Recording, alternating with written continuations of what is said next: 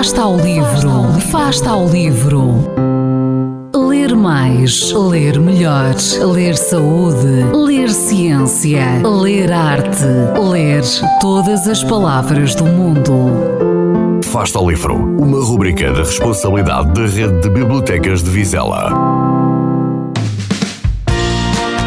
Olá, o meu nome é Sara Ferreira e sou aluna da turma A do décimo ano da Escola de Enfias. O livro que escolhi para ler foi Finalmente Encontrei o Meu Príncipe de Tina. Esta autora britânica, que nasceu a 7 de outubro de 1960 e que atualmente tem 59 anos, vive com a sua filha numa parte rica de Londres.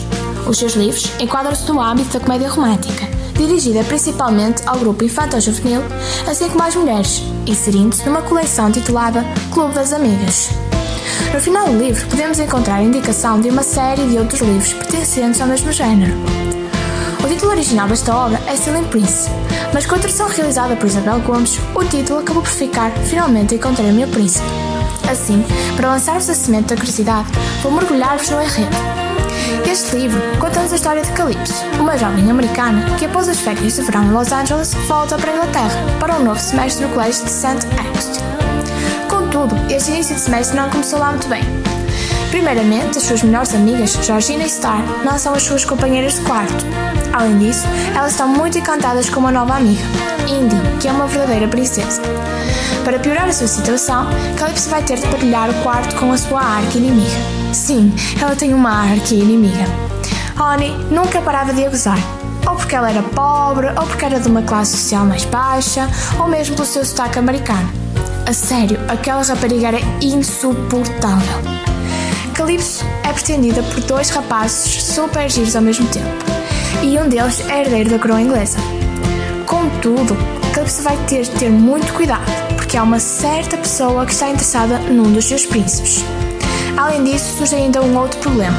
Calypso é capitã de esgrima da sua escola e quer muito ganhar os Jogos Olímpicos, mas ele não consegue focar-se na competição. Para ver como esta história acaba, não te esqueças de ler.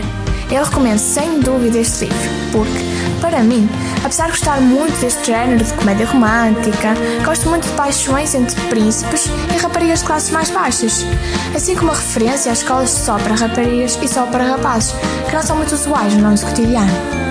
Apenas amei este livro, já que o enredo é interessante, as personagens e a linguagem é muito fácil de entender, o que faz com se leia avidamente.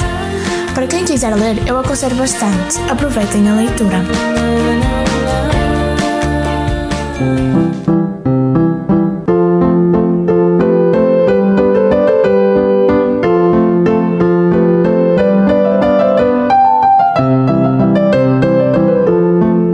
Fasta ao livro.